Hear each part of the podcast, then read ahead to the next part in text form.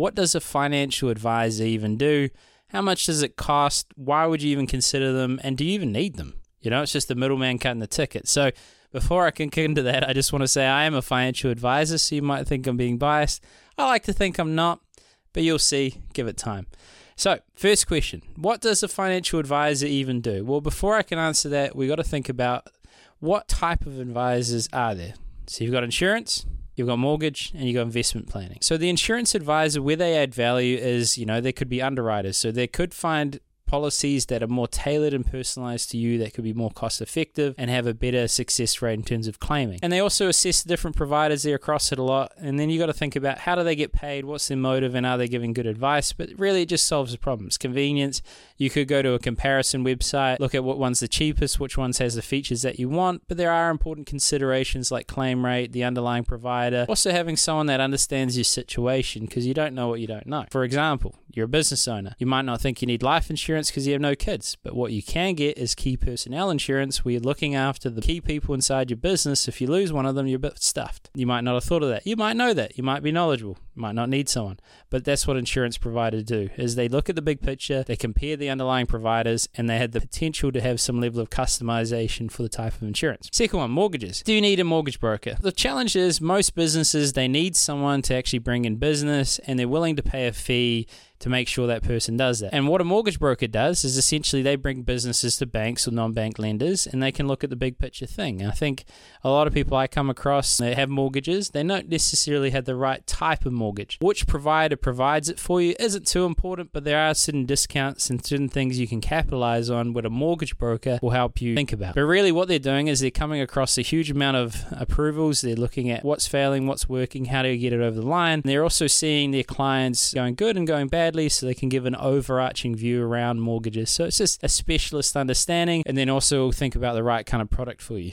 Whereas the banks, their best interest is to make sure that you pay interest for as long as you can, whereas a mortgage broker is incentivized to get you to get a mortgage. But that's not to say they won't help you pick the right type of mortgage or the right type of provider that's going to deliver that mortgage. Now, investment, mainly what they do, there are some ones that do brokerage and some that give class advice, which is kind of saying, like, hey, um, you're between 20 and 30, you're a male. This is what people between 20 and 30 that are males usually do with their investment. Ah, helpful. That's not so much helpful. But the investment side of things is the biggest problem they solve is either people worrying about their first home, how the hell will I get a deposit? Maybe if I use KiwiSaver and manage funds to achieve that objective will help.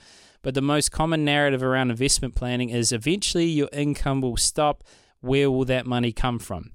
And that's what an investment advisor does. They might help with the rental property side of things. They might go down managed funds. They might use index funds. But the whole goal is they're trying to solve the problem of funding your income in retirement. Now, there are 50 to 100 financial planners. It's still a financial advisor, but they just have a bit of a holistic approach. That's what we do. Essentially, you look at the insurance, the structure, the strategy. So, structure might be estate planning, it might be wills, it might be the big picture of like, hey, should you structure your business in this way? I actually know you could be in a bad position. Have you thought about this? So, it's just someone that looks at the big picture, pulls together a plan, and solves those issues.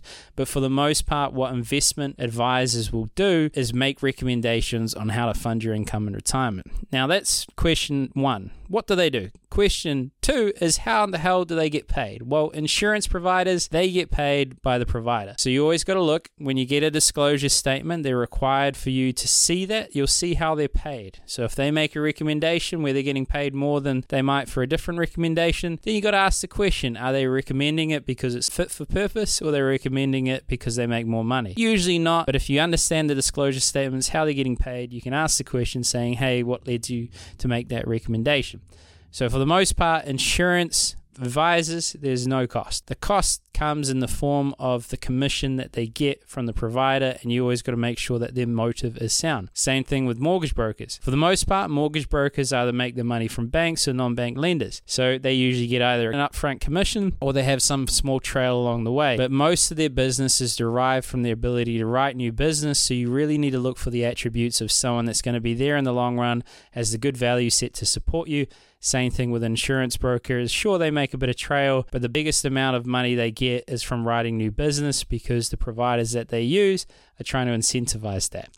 Something to be mindful of. Now, investment advisors usually what they do is they either charge a consultancy fee, either that's a plan writing fee or to set up the investment It ranges between $250 and $4,000, but a lot of the standard out there is actually they don't charge a fee, and the fee that they charge is for ongoing. They charge usually about 1% tax deductible. So if you've got $1 million, it's $10,000 a year. If you've got $10,000, it's not much for the advisor. So usually what they got to do is they have some level of qualification or criteria and usually target people that are older that can invest a larger amount. They make their money on the ongoing, which means it's harder for them to service young people unless they charge that one off consultancy fee. Question three Is paying a financial advisor worth it? Sometimes no, sometimes yes. A lot of people have the perception that they can invest themselves. They can, but what they might make the mistake of is not understanding the underlying risk of the investment. There's a big thing at the moment Sharesies and Hatch. They're investing in speculative investments like Tesla, they're putting all their money in individual companies, or they're putting it in very volatile index funds that could go down by 50% and they're not necessarily ready for it. But if you go to an advisor without the knowledge of investing and why that recommendation is good or bad,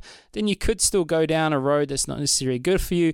But usually, advisors that make recommendations, if they go wrong, they don't have a license. So if they've been around a little while, then that gives you a bit of support. But the main thing is with insurance and mortgage, it's not costing you anything. They're thinking about things that are going to be worthwhile. You're just going to make sure they're not recommending things just because they're making money from it. An investment advisor, well, you know, you might want to make the investments, but there's a lot of examples where people have made mistakes. So if you want to use a specialist that understands it and you understand it enough to make sure you're not going to get ripped off or put in a bad position, then it's quite helpful. But there are people that can definitely do it themselves, and there are people that think they can do it themselves but definitely can't. And there are some advisors that make recommendations that aren't right for people. So still know enough to not get yourself in a position that's bad, but it is worthwhile talking to an advisor for the most part even if you don't have a whole lot of money, they can always say no, or they might get commission from the underlying provider, so you don't have to worry about it. Now, final question How do I choose a financial advisor in New Zealand? So, funnily enough, I'm going to make a recommendation that's not me. So, you look for financial advice New Zealand, it has a list of all the different advisors. You also have a financial service provider. So, if you go FSPR, type it in Google,